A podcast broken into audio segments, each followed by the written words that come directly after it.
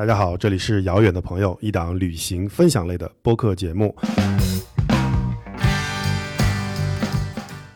都不说了吧，价格不好，然后所以就今年就别买了。今年就 pass。啊，我觉得这个态度是我们想要的。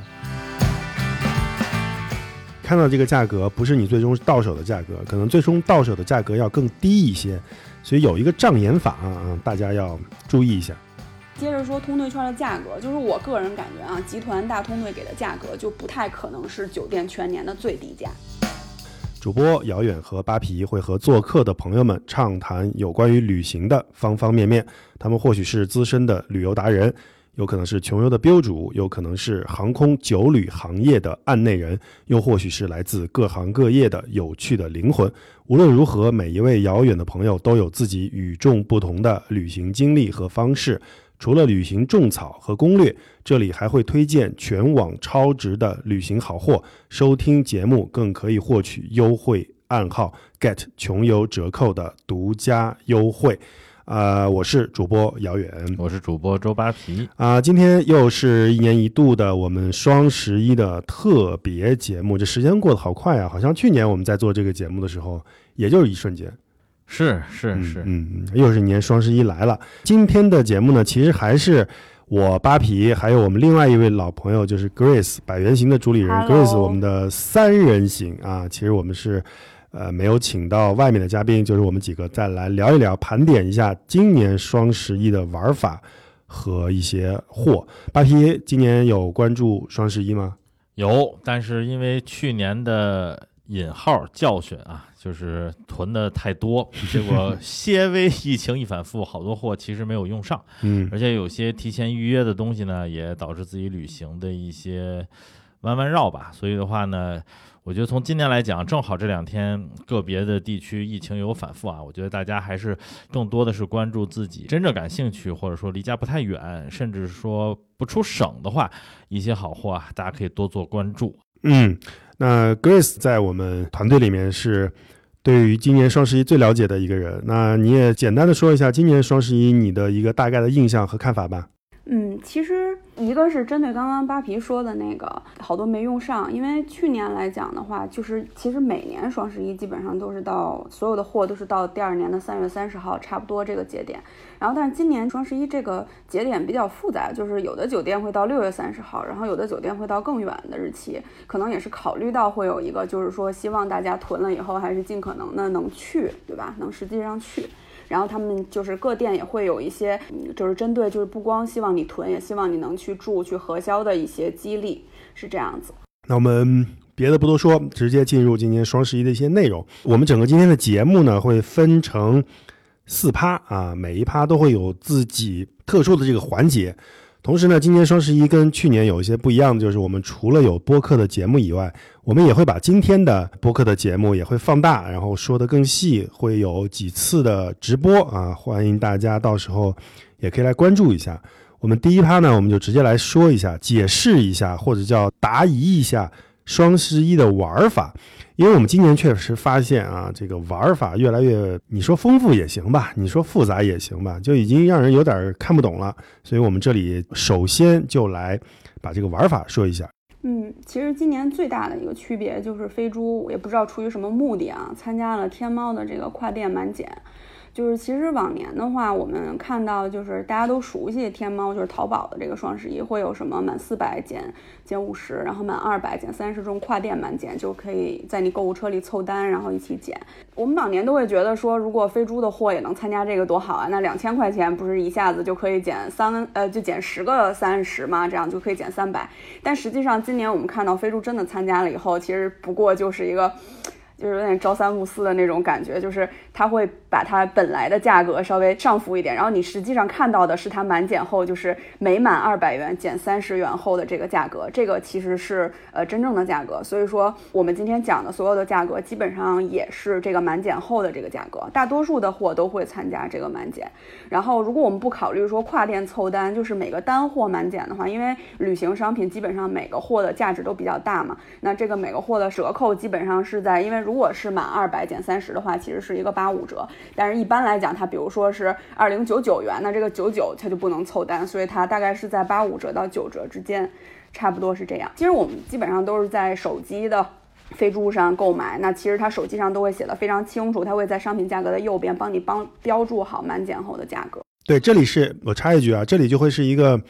呃，需要每一个消费者或者是我们的网友们需要自己判断的一个点了，就是你看到这个价格不是你最终到手的价格，可能最终到手的价格要更低一些，所以有一个障眼法啊，大家要注意一下。对，然后这个满减其实是自动的嘛，就不存在说我没有领券或者是我没有凑单它就没有，所以这个是没有关系的。然后现在它呃飞猪还是存在一个预售嘛，就现在这个阶段，包括我们节目放出的时候，应该它还是在预售，就是会很多货付一个九十九元定金啊，一百九十九元定金这样子，然后到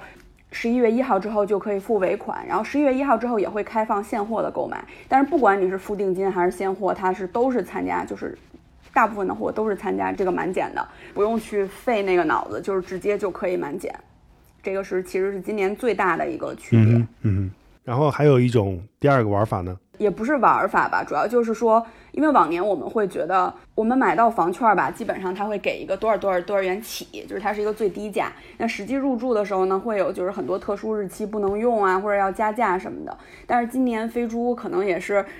被携程内卷卷到的这个地步吧，就是基本上大多数房券它都做在线预约了。那你其实购买的时候呢，你就可以看到它那个加价日历，包括你购买之后你再去预定的时候也可以，就是你直接打开一个就有点像一个日历的订房的页面，你就可以看到哪个页哪些日期是不加价直接用，哪些日期是不能用，然后哪些日期是要加多少钱，比如加五百、加两百，这样都是。所以它。加价规则很复杂，但是其实今年我们不用太在意这个，因为你都可以非常直观、一目了然的看到，所以你可以放心的去囤这些货。嗯，所以就是说。直接在页面上看它的规则，或者是说直接看页面就非常清晰了，对吧？就不用想太多。对，就是你不用去写，他会给你写说几月几日之间的周六要加钱，几月几日后要加钱，这个就太麻烦了，你知道吗？大家都看不懂。它现在是自动的，就是你直接选你的日期，它就会告诉你能不能用，然后要不要加钱这样子。嗯，所以就很清楚。对，这也是去年的一个遗留吧？我觉得去年因为这这件事儿，我相信会有很多的客诉。嗯，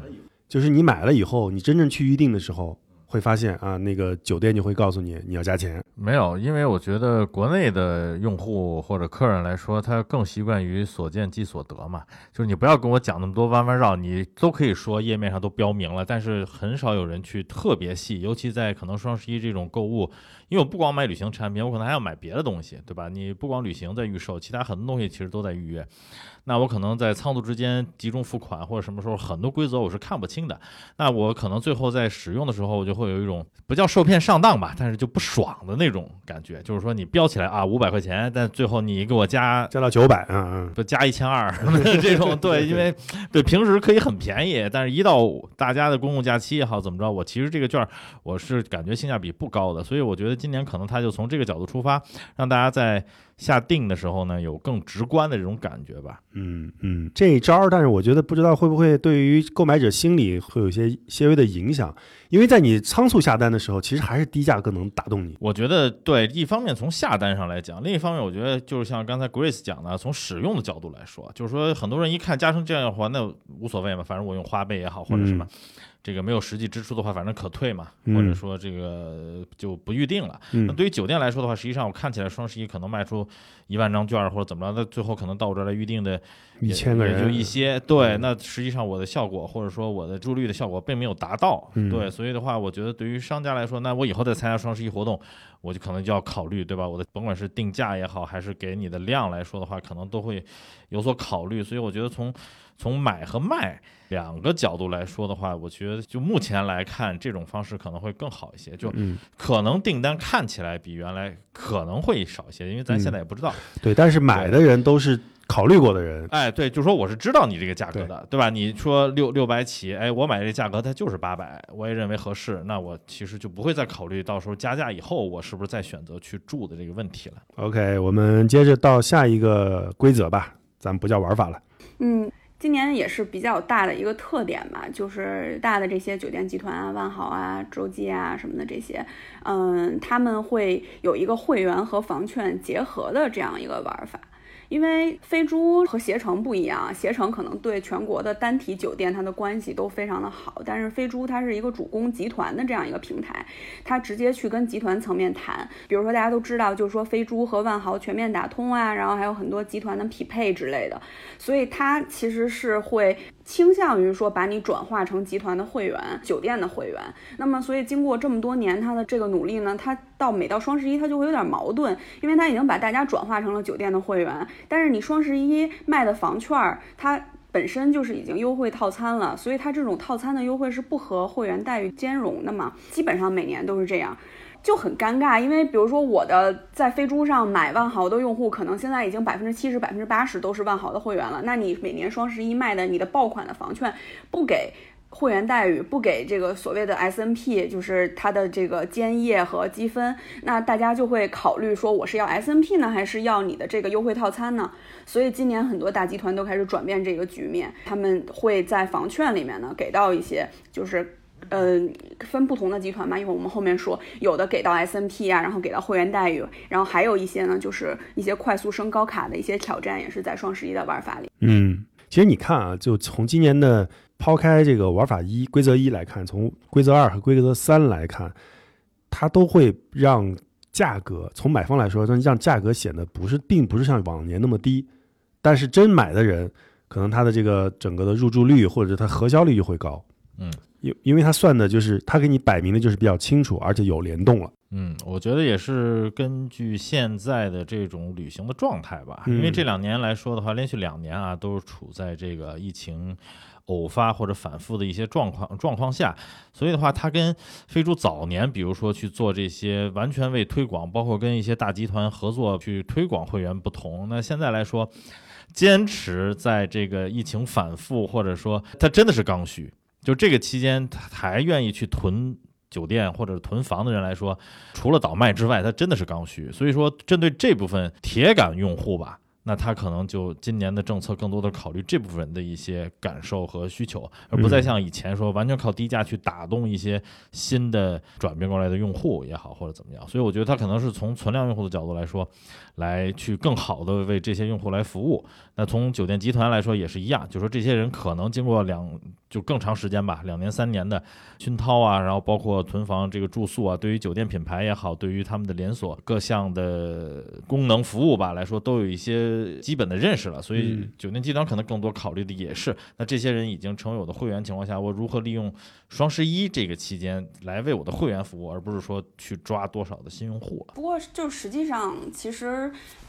价格今年是高还是低呢？就是也不一定，就是是有高有低的。因为我自己的感觉就是说，虽然酒店也是有一些这种，就是不是疫情期间那种价格吧，就是说不是疫情最严重期间那种价格，它还是有一些信心的。但我觉得它其实没有去年双十一，或者甚至说刚刚过去六幺八，就是没有那么大的信心。因为我不知道大家记不记得，就去年双十一的时候，其实各个酒店集团都是觉得我们马上要迎来一个春节非常非常大的旺季，然后就很。好所以他们其实给的价格就是有些是比较好，但有些也就是，嗯，但是今年的话，就嗯，我感觉反正呃，比如说吧，加价其实有很多可以春节入住的券儿，而且有很多就是春节期间加价也不多的券儿。就会有这样的情况出现，因为可能大家就去年春节不是就是非常的，大家都是做好了准备要大赚一笔，结果去年春节都是非非非必要不出省这样子的一个情况，所以大家其实对疫情会有一个更更冷静的这样的一个预估吧，我觉得。这个我刚才还想说呢，就是从我自己个人的看法来说，或者个人的想法来说，就是明显的这个心理上通过这个啊压抑啊，去年这个大爆发啊，能不能捡个便宜，到现在就是说，哎，还是。那些熟客更好啊？呃，不，已经不是说能不能捡便宜的问题。现在大家可能从用户来说，他更多考虑我到底能不能出，能不能用？对，就是能不能出去？对对对，我囤那么多，最后这一年我其实也没出去。对，就像我嘛，对吧？就好多都浪费掉了，对，蛮可惜的。是，好好，那我们这三个玩法啊，三个规则，我们在首先第一趴的时候就把它讲的比较清楚，大家可以仔细听一下。然后指导自己的购买，不管你买什么样的产品。那接着呢，我们想聊一个这个产品这个话题，我们一直想说，但是我们发现这个全网其实没有太多人把它说的比较透啊，就是关于旅行集团的酒店通兑券这么一个问题。就尤其是每年大促的时候啊，就是在宣扬这个产品的时候，就基本上说啊无脑入，反正你就囤嘛，都可以通用啊什么的。但是这些产品的玩法和它背后的，我们不叫坑啊，就和它背后的一些门道，其实说的清楚的并不多。所以今天呢，我们专门抽出一个时间来说集团通兑券这个货的一些门道。嗯，因为就是刚才像杨远说的嘛，就是大家其实特别倾向于说，包括可能我前两年也这么写过，就是说，嗯，通兑券这个东西就闭眼入，无脑入。但其实就是经过我这么多年，我觉得我每年双十一花最多时间去看，就是想把这个东西看明白到底是怎么回事儿的，其实就是通兑券。我我自己个人觉得啊，通兑券其实是最不能闭眼入、最不能无脑入的东西。相反，通兑券这个东西其实非常烧脑，然后平时不怎么关注酒店的朋友呢，就是其实也是不知道怎么买的。比如说我看那个文章就会写说啊，万豪的通兑券是最。必须闭眼囤的东西，但是万豪的一个就说我们只说它的大通兑产品，它可能一个通兑产品里面就得有呃九到十个价位这样子。那你说我是必须无脑囤的话，那我应该囤哪个价位呢？所以这个其实它是一个嗯，就是让人很就是还是一个比较复杂，需要需要想一下的东西。然后我决定今年就是一定要说一下通兑券，是因为 那天我去健身房，然后我教练跟我说，说朋友发给我了一个希尔顿的通兑，只要六百九十九，全国的希尔店酒希尔顿酒店就随便住，然后一直到明年四月份，我就说天哪，你说的就全都错了，因为首先它的通兑它是。集团的通兑，它不是品牌的通兑。你比如说希尔顿集团的话，它里面其实有大量的希尔顿花园酒店、希尔顿欢朋酒店、希尔顿逸林酒店，这些其实它并不是我们一般人理解的，就是说五星级的希尔顿酒店啊这样子。呃，而且它所谓的六九九通兑，它也只是它各个档位中最低的一档。也就是说，即使是低端酒店，它也未必有你要的目的地。就像六九九这个希尔顿的通兑的这个档位里面，其实它是完全没有北上广的，它只有全国大概好像只有二十个点，在一些还是十二个点在三四线城市这样子。所以说，通兑券是必须看细则的，就是要看哪些价位在哪些城市的哪些酒店可以用，什么时日期不能用，然后要不要加价这样子。所以囤的时候。我不太可能说，哎，这个通兑好，我就直接把它囤了。我只可能是说针对性的囤，我只可能是说，我看我看明白了，我想去哪个城市，想住哪个集团的酒店，然后就是我看明白了哪个档位里有我想要的酒店，我是针对性的去囤，所以不太可能说，就是在我都不知道我要住什么的情况下，我就囤一个通兑券，然后。像万豪，即使是万豪这么大的集团，万豪可能是这些集团就是在，嗯，国内就是各个城市分布最广，然后酒店最多的这么一个集团。它一般一个价位，一个城市可能最多的能用的也就是两三家，所以你囤之前就应该是知道自己未来要用在哪家店了。接着说通兑券的价格，就是我个人感觉啊，集团大通兑给的价格就不太可能是酒店全年的最低价。就比如说这个酒店全年它卖。比如说它大多数时候是卖八百到一千，但是它偶尔会有最低价卖五百块钱。那通兑券的价格就是这个这个数字都是这个数字都是比方啊，就是说它比如说一个酒店平时卖八百到一千，然后它全年最低价能卖到五百，那通兑券的价格大概基本上是卖六百五。那像我们这种没事儿看看酒店有没有特别好的价格，然后去住，像我们这样的这种玩的人呢，那可能看到它六百五我就不会去住，我非要等到它五百了我才去住。但是如果说你要去某地旅游，大概率你看到的价格是它平时的价格是八百一千，那囤一个六百五的通兑券呢，对你来说确实肯定是省钱了，大概就是这种感觉。所以说，如果你囤了某一个通兑券的话，你入住之前还是要查一下它当时的日历价，然后更低的话，你就把这个券退了，去订日历房，不会亏，只会赚。但是如果有人按就是说。这个券儿就是历史最低价，这个大通兑就是根本就是这个酒店平时住住住不到这种价格囤，那我觉得就是大多数情况下都是不对的。不过我一会儿也要说有这种情况的，嗯嗯，扒皮之前在通兑券的这个货上，你你喜欢买这种货吗？呃，谈不上喜欢，我好像这么多年双十一在飞猪上只买过万豪带 S N P 的，呃，之前买过一次吧。啊，最后好像还有几碗没没用完，后来赶紧送给朋友了。后来我觉得这个确实是，就是除非你有一个怎么讲呢，就是时间相对比较闲，或者说你有一个特别明确，那会儿也没有疫情影响嘛，有一个特别明确的旅行计划，然后实际上你是在为这个计划添砖加瓦，那你是可以非常有目的性、很淡定的去挑选你所需要的酒店，或者说甭管是通兑券还是。单单日，呃，但是如果你只是为了囤，或者说，哎，我我也不知道什么时候能用上，或者说我也不知道有用没用，那我觉得这个大概率来说就是没有用的。嗯，我觉得 Grace 之前我们在沟通的时候，他有一句话形容这个通兑券特别好，就是通兑券啊，它就不是为了让你囤着方便的，它其实是为了让集团卖着更方便的。哎，它就是有点像什么呢？把集团里面的货都打包啊，以一个最好品牌的名字让你做认知。啊，那它里面如果有很多酒店单独拎出来啊，很多地方其实你是没有认知的，或者是你对它的这个呃认知并不清晰。但是它一旦扯出来啊，我是万豪，我是希尔顿，尤其是对于旅行不是特别熟悉的，比如小白用户或者是不常出去的呃这种办公室一族来说，其实还是有很大的品牌诱惑力的。所以说。不能说多赚啊，只能求不亏啊！我觉得这是通兑券我们要明确的一个点。所以在这里啊，想跟大家呼吁一下，就是说，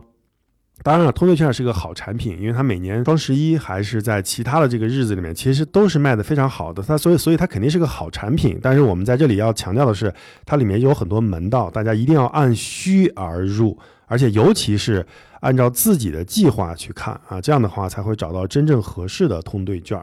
那在这里，我们肯定还是不光是把它的这个门道接出来，是不是还得先推荐几个我们认为不错的产品啊？嗯，对，就是。其实是关键是你要发现藏在通兑券里的好货嘛，因为其实刚刚说了，就是集团把很多酒店都打包在一起，这里边肯定是有好有坏，有的酒店值，有的酒店不值。那就是这个，我们推荐一些藏在通兑券里的比较好的货吧，也是从我们最熟的，然后我自己卡等级最高的万豪开始说起。然后万豪今年非常传统，这个券还是只是能用到二月二十八号。然后万豪的大通兑今年是嗯有 S N P 的，就是说呃，并且它是明确官方都写的很清楚，是可以享受会员待遇。就是说你用这个呃通兑券的话，是相当于就是在官网或者在飞猪订房是完全一样的。那就是不管它套餐里包含什么，如果你是白金卡、钛金卡这样子，就该有什么它还会给你什么。就是额外的东西都会有啊，它是一个有 S N P 两晚可拆分含双早，每晚呢还返万豪积分五百分，呃，就是它每晚返五百分嘛，然后但是它是它是两晚嘛，然后就等于是两晚都兑掉的话是返一千分，一千分是不到六十块钱，五十多块钱的样子，大概价值这个价格，基本上所有日期都能用，加价也很少，就是它会每一个酒店都写清楚说，呃，要加价的日期就是非常少。这个万豪的价格就是我刚才说的典型的那样，就是它不会是一个史低。价，但它会，它是它一个平时的低位吧，大概这样子。特别推荐有一点就是说，因为它有 S N P 嘛，所以在它最便宜的这个六八八档位里，六八八两晚嘛，相当于是一晚三百四十四。这个里面有上海的呃虹桥福朋、嘉定福朋和虹桥的 Moxie。那这样一晚三百四十四，然后再减去它返的积分，就是相当于大概不到三百块钱一点儿。然后如果你不出上海，没有办法去一些更便宜的地方去刷这个房晚保级的话，其实这个三百是一个不算最便宜吧，但也不是特别贵，就是可以囤一点这个，囤两套来防身来保级。在一一八八这个档位里面有曲阜 JW。就曲阜 JW 万豪这个特别好，就是在这个孔庙边上，然后也是一个基本上我计划里是一直是有这个酒店的，基本上是说曲阜这个地方我们可能不会专门去，但是我是觉得这个酒店是值得他为了这个酒店专门去的。然后一九八八档位里面有北京的悦才 JW，然后新青海喜来登这两家酒店，其实我有两次回北京，这两家都没有千元以下的房价，所以我我就觉得说，如果我当时有这个券的话呢，也是可以的。然后万豪除了这个大通兑之外，还有一个奢牌的通兑。奢牌通兑里面三九九九元里面有外滩 W、浦东丽兹，都是上海的，然后静安瑞吉，然后还有南京的丽兹和新开的青岛瑞吉，这个也是有 S N P 含早，然后还送鸡尾酒。那没有汇集的朋友，这些奢牌含早，呃，价格不到两千的话，确实是可以的。就是如果你想去体验这些奢牌的话，那我觉得这个价格肯定。正常来讲一般都是两千二左右这样子一晚，它现在是等于不到两千一晚嘛，然后还送早餐，这个是万豪的。嗯哼，万豪每年都是双十一通兑券里卖的最好的那个产品之一了。所以今年看起来还是比较给力的。嗯，其实万豪确实，因为万豪跟飞猪打通的比较彻底嘛，然后飞猪平时它也会发一些日历券什么的，就是万豪的各种优惠比较多，所以通兑券倒未必是说最合适的。就是你在一年，如果你持续关注的话，你还拿能拿到更好的价格；但如果你不持续关注的话，你是可以入这个的。然后，嗯，我们讲希尔顿嘛，然后希尔顿其实虽然我刚才是用希尔顿举例，但其实希尔顿今年是比较诚意、比较有诚意的团队。然后我建议大家直接往那个一二九九两晚以上的档位看，然后开始它那个里面开始有正经的希尔顿酒店，而且价格比较厚道。正经然后希尔顿的大通兑。对，就不是希尔，因为我觉得就什么欢朋啊、花园啊这些，其实基本上就是全季或者更低的那种档次。我我自己是不太对。然后希尔顿的大通兑是没有 S N P，然后这两两晚嘛是可拆分，就是我可以先用一晚再用一晚，然后也是几乎全部都不加价，但是它是没有早饭的。希尔顿那个店里同时还有一个双十一产品是九十九元起买双人早餐，其实这个价格对于酒店早餐来讲也是还可以的啊，但是它没含早餐。然后像一二九九这个档位里面有北京希尔顿、北京逸林、上海的这个祥源希尔顿，这些平时订的话大概就是将近八百吧，七百出头八百这样子。现在它这个不是一二九九两晚嘛，然后呃一四九九。两晚这个档位里面有东钱湖、抚仙湖、九寨沟三个希尔顿，这个确实是度假酒店里面比较好的价格。然后在这个档位里面还有北方三家康莱德，那康莱德就是希尔顿的奢牌了，我们以前也卖过北京康莱德。然后其中沈阳康莱德一般价格都是一千以上的，那一四九九两晚的话是一个绝对的一个比较好的价格。一九九九两晚里面有亚龙湾希尔顿、北京康莱德。广州康莱德、王府井希尔顿，嗯，这个都可以囤着，然后等你要住的时候你再去比价。嗯，希尔顿还有一个两晚套房含早的通兑，那这个套房里面有一九九九的大理实力希尔顿湖景套，这个大理希尔顿在那个苍山的苍山上面那边，然后就也不是所有房间都能看到湖的，湖景套的话肯定是一个很好的，然后。呃，舟山希尔顿的行政套三千五百九十九档位里面有桐庐康莱德、东钱湖希尔顿、三亚的希尔顿、厦门华尔道夫。那度假肯定是住套房一步到位嘛？就其实这个价格确实是一个在旺季就是价格不好的时候，可能这个价格是一个基础房住两晚的价格，你就可以住到套房。嗯，啊，最后还有些权益是吧？在二月二十八号前核销满三千元可以升金卡。对对对，然后还有一些套餐，就是它会有一些八八 VIP 专属的套餐，然后它还有一个什么康莱德嘉悦里的套餐，它那个可以一注升金。但反正我觉得希尔顿金卡也没啥用，就是哎，呃，再跟我们的就是一些，比如说肯定会有一些小白的用户啊，或者是听众普及一下 SNP 这个概念。嗯，S 是 Stay，就是说你入住了一次酒店，然后 N 是 Night。就是你入住了一晚酒店，P 就是 point，就是呃酒店集团返给你的积分，这个就是 S N P 的概念。基本上其实就是说，如果给了 S N P，那就认可你是一个官方渠道预订，他会给到你全套会员的这些东西。嗯，好的，嗯，那我们继续来说，呃，希尔顿说完了，还有凯悦啊，嗯。凯悦的大通兑是到明年的四月二十九号，然后据说是双十一销量冠军。然后其实因为按照我刚才说的，就比如说这个一个酒店平时卖八百到一千，它最低的时候能卖到五百，那通兑券是卖六百五，这个差不多是这个概念哈。但是凯悦的通兑为什么值呢？因为它平时卖不到五百，它平时就是卖八百到一千，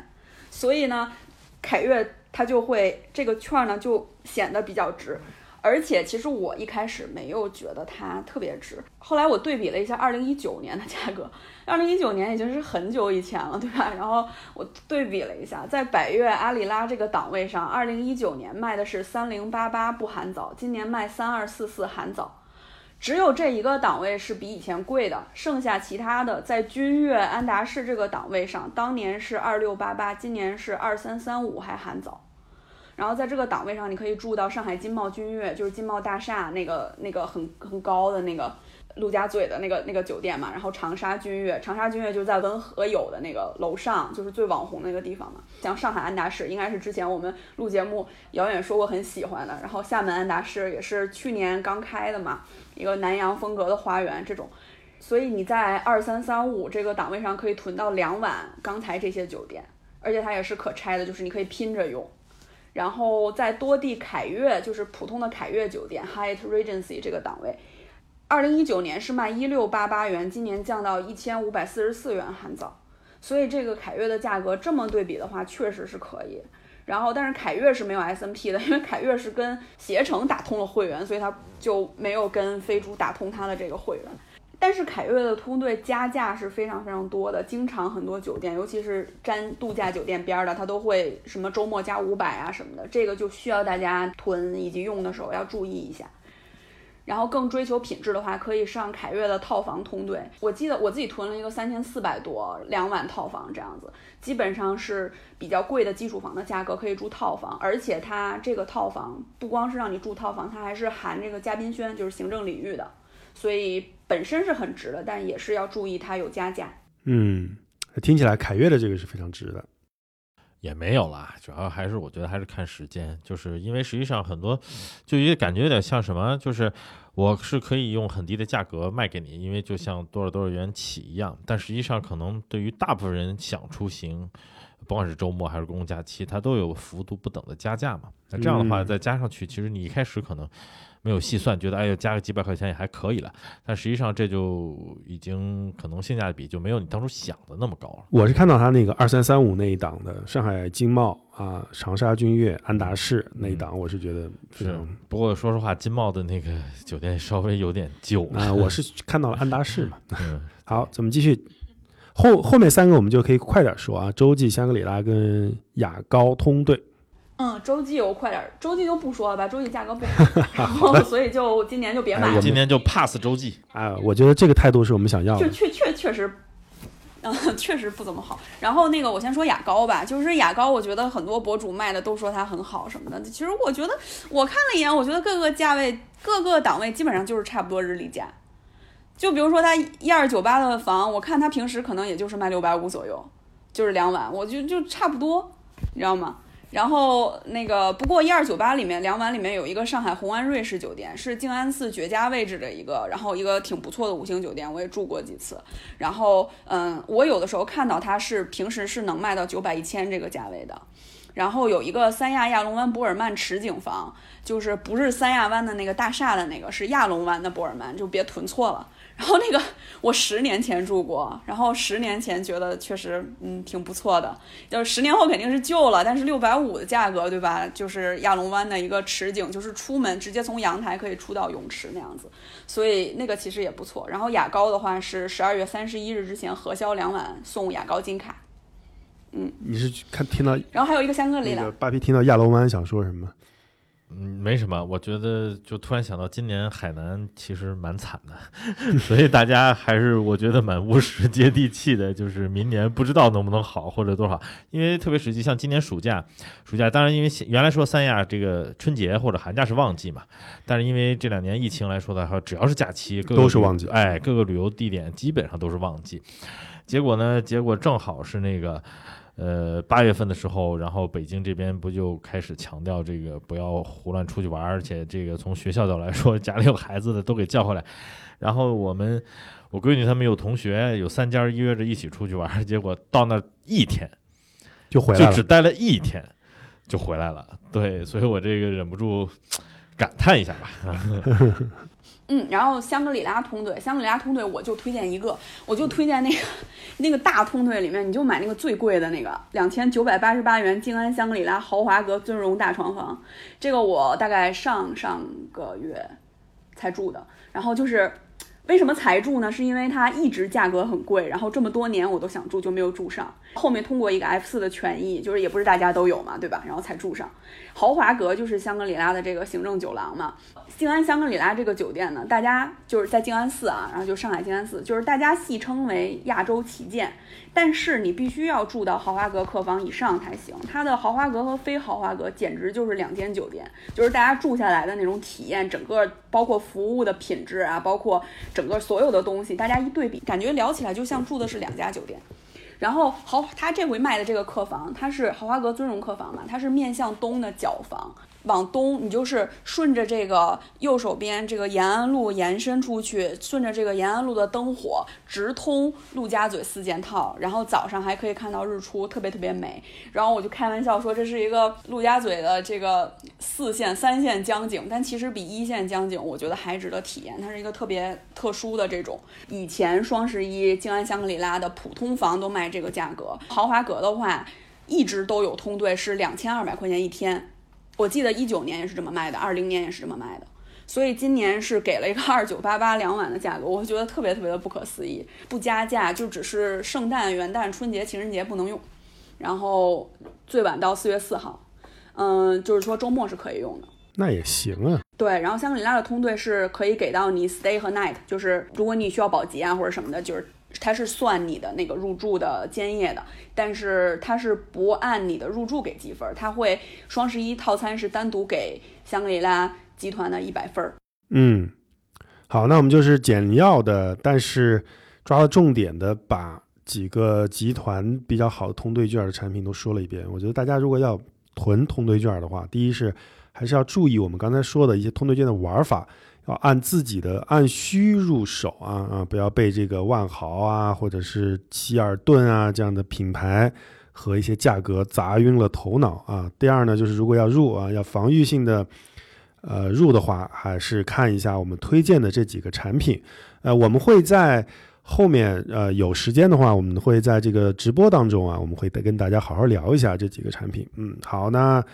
接下来呃。就是我们的第三趴，就是直接说一说我们不同地区我们推荐的一些啊酒店也好，我们一些推荐的一些主题类的产品也好。扒皮今年有没有比较关注的地区，或者是啊想看一看哪里，想看一看有什么好的产品，明年有需求囤或者怎么样？没有，我 我只能呵呵，就也不是没有，是确实被去年双十一囤的这个东西，然后被今年这两个假期的这个。搞搞得有点怕，嗯，对，就是你热情洋溢的，对吧？满怀信心的搞了很多，然后也都计划好了，结果叮咣五四的这个计划全部被打乱。哎，但不得不说，这是花呗囤货还是有点好处。虽然你的计划被打乱了，但是你的财务并没有受到一分钱的影响。但是不爽啊！啊有有有，我有那个临时改变的，就是说已经预约下去，就是你你已经退不了了，预约下去已经退不了了，然后。对，然后就比较的这个郁闷，嗯，对，所以的话，我可能更关注的确实是，比如说，如果我是住在上海或者我住在北京，我可能现今年会，我也比较接地气的会关注一些周边的，啊，周边相对比较近，或者说这个可能不会造成出省出市的这种状况的产品。那有一个热点马上就要到了，这马上冬奥会就开始了。是啊，应该就明年出了。是，所以就是这今年冬天你会不会关注一些跟冰雪相关的周边的产品呢？不会啊，那这不是跟人抢着这个 抢着热炕头去添火吗？对吧？这个一定不会的。啊，好，那我们先听听 Grace 的推荐啊。嗯。就是首先跟大家说啊，就包括我们刚才上面说的，以及我们下面要说的。我们如果大家是听我们音频节目的话，那我们是有推文的，推文里面都有这些货的传送门啊。如果你就是你关注遥远的朋友之后找不到这篇文章，你在我们后台回复双十一就会给你推送这篇文章，啊。然后那个，嗯，接下来就是我简单的说一下吧，就分分地区，呃。很多货都是我们以前双十一和六幺八说过的，就是也不是我非要盯着这几家说，而是这种反复会诚意参加双十一的双十一钉子户吧，它也不多。然后像那种我去年有强推过，像阿阿纳迪啊、索菲特传奇、什么丽江金茂雪山之类的，就是你眼看着它一次卖的比一次贵，然后涨价太明显了，我们也就不推荐了。然后还有一些嗯货，其实也未见得就说比我们今天。要说的就一定好多少吧，但是它是限量货，在双十一第一天的时候，嗯，没想到吧？双十一的第一天是十月二十号，不是双十一，在第一这个天的时候，这个我们这几年都想到了。对，双十一现在变成一个这个，这马上在卖，我感觉从上半年就开始卖双十一了。呃双十一季啊，或者叫双十一月，对先是日，再是周，再是季，再是月，现在基本上前后啊就是马上就是半年了。就是年。快跟双十二连上了，对几乎对对，对，所以就是呃，我们在十月二十号那天推送过一些，就是我说你必须今天晚上就抢那些限量的货，卖到这个阶段呢，确实他们都已经没有那天晚上那个限量的价格了，这些我们也先不推荐。然后还有一些是薇娅、李佳琦卖了，然后就是那种我本身想推荐这个酒店，但是这个酒店一下卖出去了七万份儿，你就知道这个酒店你后面就你怎么敢囤啊？反正如果是我，我是不敢囤的，所以我们也不推荐他们卖过的。对，这里我们要强调一个概念，我们今天聊的呢，更多的是我们在选择的货，不一定是卖的最爆的货。比如说薇娅和李佳琦这种一晚上卖七万间页的，你刚才像 Grace 说的，那你要去预定的话，你怎么办？所以这就是你为什么要问我说马上有冬奥会，你会不会关注冰雪类的东西？我说必然不会，你 一，个道理。你不会关注，但薇娅和李佳琦他们会关注。是，所以就是一个道理嘛，这不就热炕头上去添火吗？对，嗯 嗯，然后后面说的这些酒店，就是如果你喜欢这个酒店或者这个地区的话呢，那其实就可以入手。然后住之前呢，别忘了再去对比一下日历价格。一般来讲，肯定还是房券会便宜的。然后加价什么的都是在线预约，都是我们刚刚说过的，可以直接看。嗯，先说北京吧。北京的话，还是推荐一个滑雪了吧，因为我觉得这两年北京人的这种，就是我们的滑雪的这种，呃，冰雪运动的这个热情，还是被冬奥会给培养起来了。然后据说是唯一的冬奥雪场，是这个云顶滑雪场，它有三家酒店，然后这个套餐里面呢，它是有对应的不同的，你可以选择自己的去买。然后因为它是一个冬奥的雪场嘛，所以它冬奥期间是会关闭的，所以它这次卖了一个就是。呃，有史以来所见的最长的一个超长有效期，它卖到这个券儿是可以一直用到二零二三年的三月三十一日，这个时间呢就跨了呃两个雪季和一个夏天。那呃，雪季你可以就是雪季的话，它是含这个什么双人滑雪呀，然后夏季的话，它也有很多夏季的玩乐，所以这个是七百零九，就是满减之后七百零九元起，可以如果有滑雪就是想去玩冰雪运动的朋友，可以就是考虑这个。这个怎么样？这个抗冷了，你还可以添个柴火，三季，两呃不两两季，它它对，实际上是两季，而且其实主打的应该就是后年，对，因为因为它今年关闭嘛，呃，就是明年嘛，二二年关闭嘛，这是后年，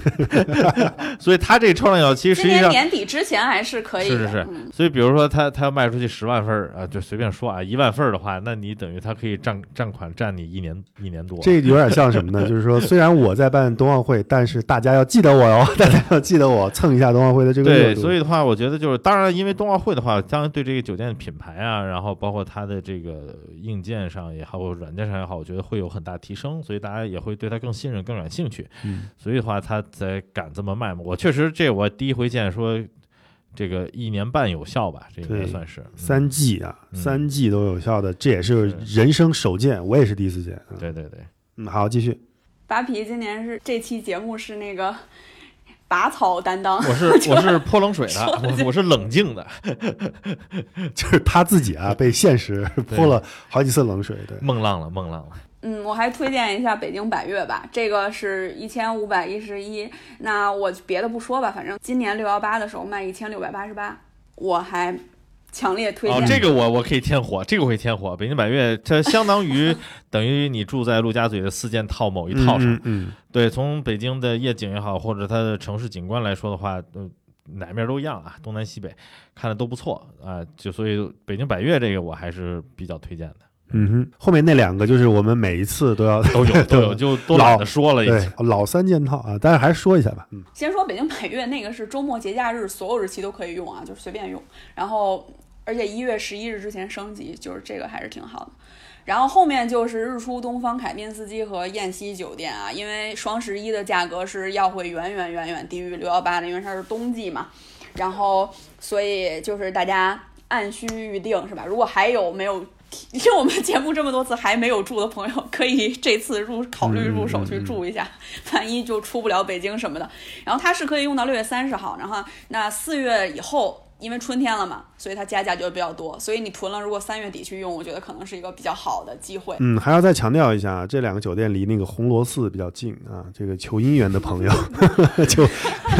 哎，这这个很重要。对，求姻缘的朋友，他他可以情人节，但是虽然情人节可能会加价啊，但我就说前后，对吧？大家可以想，可以考虑一下。哦，他春节不可用，对。然后情人节我不知道是不是包含在春节的范围里啊？大家看一下那个加价日历，因为它都很嗯哎，这个这个很好说，就是你就说，哎，我提前过个情人节啊，或者是我们不要这个呃热热热炕添柴火呀，我们就这个啊对吧？拖拖后过个情人节，过自己的哎情人，节过对对对对对对。但是这个酒店和这个寺它是一直在的，对。对。然后下面就说，呃，哎，江浙沪皖吧，就是江浙沪这些。首先那个深坑，对吧？然后深坑其实每年双十一都会有一些比较好的价格的。那双深坑今年最推荐的卖的最爆，已经补了好几次货了。这个那个这个确实是是挺好的，卖的卖的爆。它不参加那个满减活动，它价格就是所见即所得的两千三百九十九元，是一晚深坑再送一晚外滩茂悦酒店。那茂悦其实是一个外滩边上一个很好很经典的一个酒店。嗯，这个后面我们还会再说。呃。这个套餐就是确实是挺不错的，因为深坑你日历房的话，动不动就直接卖到二三九九了，它等于白送你一晚茂悦。嗯啊，所以就是是可以的。茂月的话，然后我们刚刚不是说这个外滩茂月要给大家展开讲吗？就是茂月是在什么地儿呢？在你外滩过了外白渡桥到呃，就是从沿着外滩往北走，过了苏州河，过了这个依萍跳的那个外白渡桥 之后，旁边因为现在海鸥饭店。拆了重建的嘛，所以茂悦是第一家酒店，它就相当于是在这个呃浦西的这个河湾的这个正对着陆家嘴的那个那个那个那个弯弯里，所以那个位置它是一个呃，就是怎么说呢？呃，这个套餐它是一晚外滩套房，再加上一晚茂悦客房，卖两千四百一十四。那其实这个外滩套房呢，我觉得就是说。茂悦套房的陆家嘴景观，如果他说我是第二，那我觉得外滩系的酒店是没有人说，没有人可以说自己是第一的。然后，呃，对，基本上这个外滩套房呢，是一些就是是比较低楼层的套房，它是卖正常，它日历房也是卖差不多就是两千、两千二、两千四这个价格。他这个这回他还多送一晚普通的客房。那你比如说你跟父母去住，你让父母去住套房，你去住客房，你们平时在套房里一起活动，这不是就只是回客房睡个觉，这一家人就特别好。然后记得入住的话呢，就是跟前台尽量要高楼层啊。我个人觉得就是西楼的风景更好，它有东楼和西楼，你可以要西楼，然后尽量高楼层的房间，真的是外滩。绝美的一个体验，真的特别特别好。嗯哼，好的。然后还有外滩的一个一个平价酒店啊，这个就是其实也。就是其实它不是平价，它真的是性价比比较高。它叫东方商旅，这个酒店听起来就很土，但其实不是，是一个法国的品牌。然后它这个位置基本上就跟那个外滩华尔道夫基本上是是是一个位置。然后它是夹在一排那个外滩系的餐厅之间，所以它的位置就是外滩本滩。那千元之内基本上可以搞定的外滩系这种景观酒店呢，就。只有这一家了，而这次是基础房一千元两晚，它卖的不是江景房。我建议大家囤了之后到前台谈谈心，就是看看加多少钱升到江景房会比较好。嗯哼，啊，千岛湖，哎，对，推荐一个千岛湖安陆，因为千岛湖洲际的那个九九九两晚的限量已经没有了。安陆是一个很很很很中式奢华的一个非常美的一个品牌嘛，然后，嗯。其实东西都是一样的，但是千岛湖安路这个位置呢，就是不好的方面就是难去，然后好的方面就是它非常的世外桃源吧，就这种。然后同样的东西，那呃绍兴安路是它的价格是绍兴安路基本上一半儿，然后它的价格基本上是朱家角就上海朱家角安路的三分之一。然后它每一间这个都有千岛湖景，卖的是一个八十平米的套房。只要一千一百九十九。呃，我听到一些消息啊，就是应该是这两年这个千岛湖就会通高铁了，通完高铁以后，这个价格绝对不会是现在这个价格了。呃，但是它那个高铁通的是千岛湖的北岸，啊、北岸就是对，就是我我之前去千岛湖也是，它不仅通高铁，而且高速，呃高速早就有了，对，高速是去年通的嘛，嗯嗯，还是前年？对，前年通的啊、对，就是所以它高铁加高速的话，以后千岛湖周边的话，应该会会更热商旅来说，呃，不是商旅了，就休闲度假来说的话，会越来越热乎。所以的话，我其实因为比较推荐安陆的这个。因为它难去，所以才能世外桃源。对对你，懂我意思？对，就如果是交通极其方便，或者在路边儿，或者在这个环湖路的这个很容易到达的地方的话，它不会世外桃源，或给人那种感觉。所以这酒店本身选择，它就是依据它品牌的这种调性吧，或者它的气质，去选择不那么好去，然后保证客人的一个体验吧。然后包括像安吉的安陆，啊，绍兴的安陆。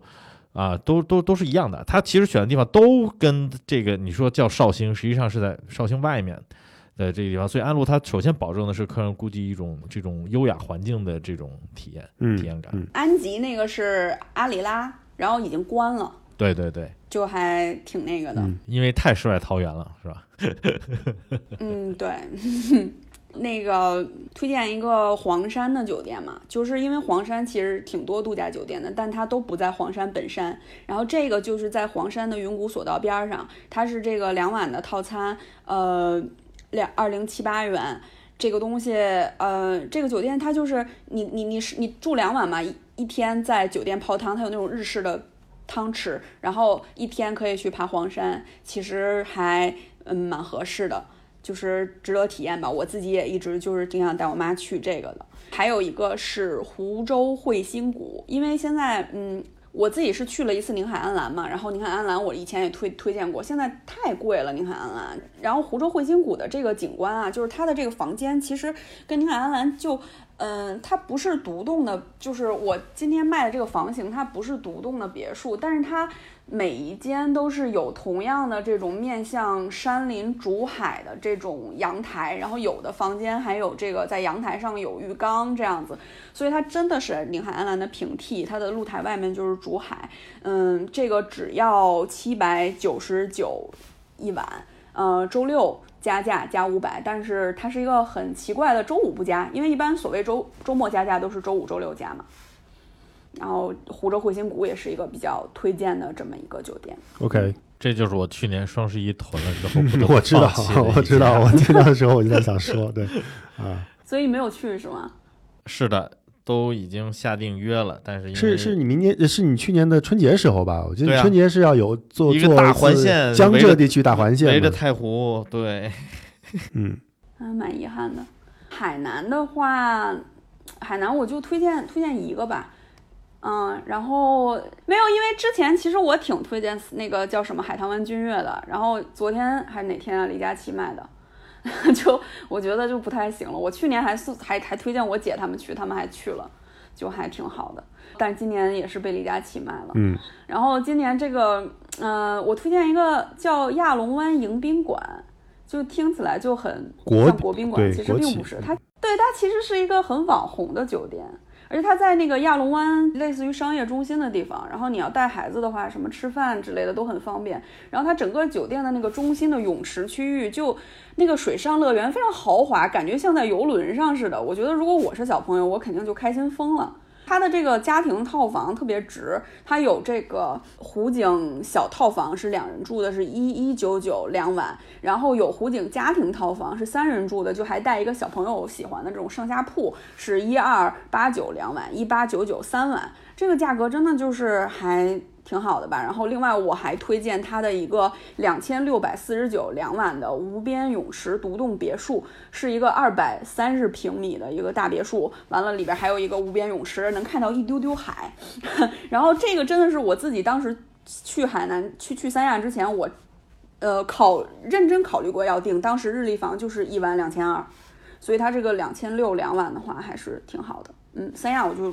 就就就推荐这一个吧。嗯，然后南方的话，我再推荐一个我今年自己去过的阳朔的华山云社。这个你听名字就是一个民宿嘛，对吧？那种感觉。但是这个其实在当地可以算是阳朔的 top 三、top 四吧。因为阳朔我们大家都知道有阳朔悦榕庄，然后阳朔阿丽拉，还有一个香樟华坪。但是香樟华坪那个去年还是前年出事儿了，然后我们就不说了。而且阳朔的阿丽拉那个糖厂也已经改换门庭了。哦，对，它不是阿里拉，对对，唐舍。我这回去的时候，我是住了那个华山云舍和悦榕庄，参观了一下唐舍，就是各自是各自不同的那个风情，其实是都还蛮值得体验的。但华山云舍跟那个特别成熟的大的这个度假酒店是不一样的，它是在华山的顶上，然后它可以。就那个，我我到时候在推文里放一个图吧，真的是非常非常好。就是你站在那个山顶，可以俯瞰一片整个喀斯特地貌的那个那个那个那个山谷，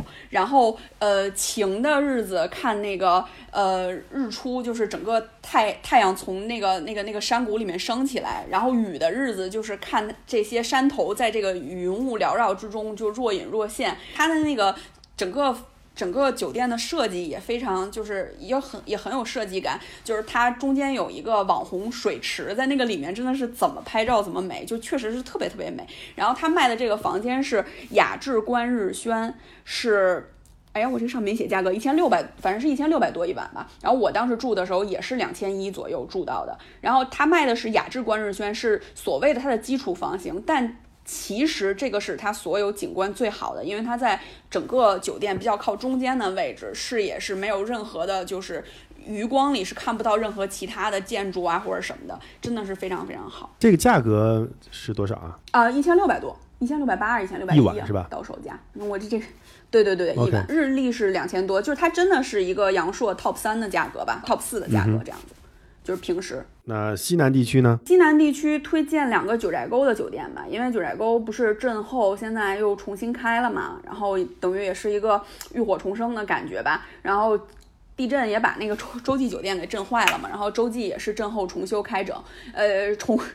那个修整重开整也行，然后重修开整，重修开整。还好还好，然后因为他的那个业主也是天堂天堂洲际嘛，然后就是天天堂嘛，世世纪天堂集团，然后就我就说洲际的价格其实主要好价都在业主，他这个每年都会双十一都会参加，有有一些好价参加，那这个今年给的这个九寨天堂洲际只要六百八十七，五月之后是每晚加两百，然后这个官网日历价一般是我们看好像是最全年最低价九百五这样子，嗯，然后嗯说这个。整个洲际酒店是建在那个一个有点那种原始森林里面，冬天还能看到雪山，所以就如果你要去九寨沟的九寨沟的话，可以囤，而且其实也蛮推荐大家去九寨沟的。还有一个刚开业的九寨英迪格，九寨英迪格是。它这个是含双早加接机加送沟，就是送你去九寨沟，然后是一晚七百八十八元，十一月十五日前加二百五，这个价格呢，基本上跟现在开业的官网日历价是持平的啊。但是如果就是你近期定是可以直接定到这个价格的，但如果你近期不去的话，我觉得可以囤，因为最近开了好多英迪阁。对，最近开了好多英迪格，开了之后口碑不好的就呱唧就降价，但是口口碑好的就一下子涨到特别高的价格。所以，嗯，英迪格还是一个比较有意思的品牌嘛，就是每一间都有不同的个性，其实也是值得去体验的。然后还有就是我们之前也卖过，就是西双版纳的那个融创的多家酒店，今年除了这个皇冠和博尔曼以外，还有这个万达文华的泳池别墅。嗯，万达文华的泳池别墅是，也是我之前给我妈订的时候是两千左右，然后现在它是卖二七四九两晚，然后皇冠和博尔曼的那个价格是七七九一晚，还送双人的傣秀，那傣秀的价格是三百多一个人，然后这俩我们六幺八的时候卖过嘛，是一八八八两晚，现在是七七九两晚，这不就又便宜了吗？我六幺八的时候还订了四晚。然后。结果暑假也没去成，这个也是到六月三十丽江和香格里拉你都定了啊？不是香格里拉，没有西双版纳，西双版纳对对对。嗯，哎，今今天不要老回忆过去了，好不好？看来没有啊，这是因为都正好说到我的这些伤心酒店们。他马上就要说到了这个丽江的 富华丽朗，对，在束河边上的度假村，那它比大研古城靠北嘛，所以它肯定雪山景观都会更好一些。今年除了这个八百七十九两晚的高级房，是比去年贵，对吧？然后那个比去年扒皮屯的五百九十九两晚要贵一些，呃，贵不少吧？嗯，但是反正它也是不加价什么的，就上半年的小小长假都不加钱。今年还有一些雪山景观房、雪山套房。雪山景观房也就是一零四九两晚，雪山套房一百二十平的套房一六一八两晚，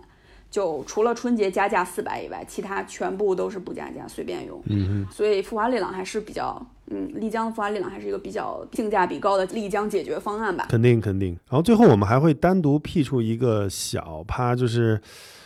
呃，说不上它多便宜，但是我们觉得，嗯，可以有机会的话呢，因为这地儿比较稀罕啊，这个这个这个这个酒店也体验也比较特殊，所以就是算尝个鲜吧，我们做一个小，推荐。就是请您欣赏环节，因为上海陆家嘴所有就是什么，不管三件套还是四件套也好，就是最高的那栋楼叫上海中心，然后这个呢是。总书记钦定这个酒店要国内酒店集团来经营，所以最后就给了锦江集团开了一个 J 酒店，是今年七一之前嘛，也献礼才刚刚开的酒店，所以我们当时就一直猜说他会不会参加今年的双十一，人家果真参加了呢，卖了一万一千一百一十一元的云上套房和十一万一千一十一万一千一百一十一元的这套房。然后周末节假日也通通不能用，里面含了一些咱也不知道、咱也不敢问的东西，就是很高级。然后这个酒店呢，它嗯名义上说它是全球最高的酒店，但其实客房没有那么高，它只是上面有很高的餐厅是属于酒店的一部分，但它可能不是全球最高的酒店，它一定是全球最高的国宾馆。嗯，所以我觉得，嗯，对，它就有点国宾馆那个感觉嘛。我觉得它以后也不会降价了。现在你就是订基础房也是四千左右吧，也啥也不含。所以这个东西就是，也是他第一次出来参加双十一，就是大家欣赏一下吧。然后我也没有见任何一个博主提过他，就围观一下就好了。不是，我觉得挺好的。就是如果你在北京国宾馆你根本都住不上，你花钱也住不上。上海还有那能让你住的国宾馆，那你就我觉得可以去体验一下啊。回来写写一篇博文啊，发在我们的 biu 上。可以可以。然后还有一个是南京园博园悦榕庄领券加参加满减之后是五千九百七十九两晚，这个房型叫梦谷雅景房。送早餐、晚餐和单人 SPA，还有参观江苏省园博园。这个东西吧，它，嗯，就是说它是首先它它好像是全球最新的悦榕庄，它有点像深坑，但它其实比深坑更牛逼。然后深坑酒店就上海深坑其实是一个小矿坑嘛，它是一个那种矿山谷，整个一个山谷。然后它的这个，嗯，就是一个你在矿谷里面秘境泡私汤的一个体验，因为它的这个那个那个雅景房嘛，就是外面就是这个矿坑的崖壁，然后还有瀑布，然后还有这个阳台上的私汤。反正我看他们体验过的图，看下来真的非常非常的仙儿，比深坑比上海那个深坑要仙儿多了，真的很仙儿。日历房也就五千一晚吧，所以上海的坑它就是个坑，这里起码是个谷，就这么点差别。而且板板这里边的水它是矿泉水，真的真的很美，真的很美。如果大家搜一下，或者我把图放到推文里吧，真的很美。然后那个、那个有有钱人可以考虑一下啊，就是五千九两晚啊，但是但是人家日历房五千一晚啊，对不对？它比那个 J 酒店还贵呢。对，所以我觉得五千九两晚的话应该还可以。很值。然后还有一个敦煌碧月酒店，就之前敦煌其实是没有奢华酒店的嘛，然后今年开了，这个是西西北的第一家这个 Small Luxury Hotel Groups 的酒店，然后这个价格是两晚的绿洲景观房，三千九百九十八。嗯，现在到底是开没开？好像反正 OTA 上是订不到的，但是已经有人在住了，可能有些代理会有房吧，这样。然后它十二月起有房，这个怎么？它只有只有二十五间客房，然后住的是那种沙漠野奢感，然后又 ins 风什么的，就是怎么说呢？虽然它贵，但是出国 现在成本更高，你也去不了摩洛哥啥的，这也算是 它这个它这个价格，如果是虽然是贵，但也算是平替。对它这个价格，如果是两晚的话，它跟当去年特火那个黄河素集也也没有相差多少。嗯，而且黄河素集你现在更订不到，那还不如去那儿看看。是不过在那个是哎，国内有一家之前也是很网红的一个沙漠酒店，是在宁夏还是甘肃？我我记不太清楚了，就是叫什么什么什么什么星空酒店，就是很网红，你在沙漠非非常深的地方。就沙漠。那是那个在乌海那边吧？好像是乌海那边应该是宁夏往上走到那个西蒙就是西蒙了，就啊西边的内内蒙应该是乌嗯对乌海那边。嗯那我们接下来就是一个沙漠星星的酒店，对吧？嗯，沙漠星星，反正就是今年就看看吧。就是如果你说我就是想去，就是有计划想去的话，那双十一反正去年最低卖过二零八八两晚，然后今年是三三九零两晚，就贵的贵的要死。但是过去的一年里真的是一房难求，就是日历房直订三千一晚都订不到。所以如果你想去，那就买，买了赶紧约，就是别就是囤着是没有用的。这个酒店现在，反正从从前年开始有一个新的概念啊，就是以前都有什么河景房、海景房，现在有这个沙景房啊。其实最后两个就是类似于这种沙景房的这个哎，概念，心中有景，处处是景。对就是尤其是东部的朋友们去西部可以真的去体验一下。呃，相当不一样，相当相当相当不一样。那今天的货我们估计也就盘到这里，对吧？把双十一我们大概齐的捋了一遍，这些今天说的呢，是我们认为啊、比较不错的货。那后续呢，我们也会在推文里面把它整理出来，对吗，Grace？嗯，对的，我们会有这个货的传送门，直接看这个推文就可以买到它们。嗯，同时呃，希望大家能够呃关注我们的公众号，直接搜在微信上搜“遥远的朋友”就可以了。这个里面呢，呃，在关注我们公众号以后，怎么获得这些具体的每一个产品的呃口令呢，或者是怎么样？嗯，关注之后在后台回复那个“双十一”，就“双十一”这个词就可以。然后我们这篇推就这篇推文会推给你，推文里面有所有的口令。好的，然后在这个双十一的期间，我们也会不定期的做呃几场直播，然后我们会详细的把一些货的情况再说一遍。怎么说呢？每年双十一确实也是一个大的一个购物节日吧。呃，不管去年遇到了什么样的情况，我觉得如果自己有出行的需求的话，肯定还是要该囤的囤一些，但是要更理智一些就可以了啊。呃，今天的节目呢就到这里，我是姚远。我是周扒皮。我是格雷斯。啊，好，那我们下期再见。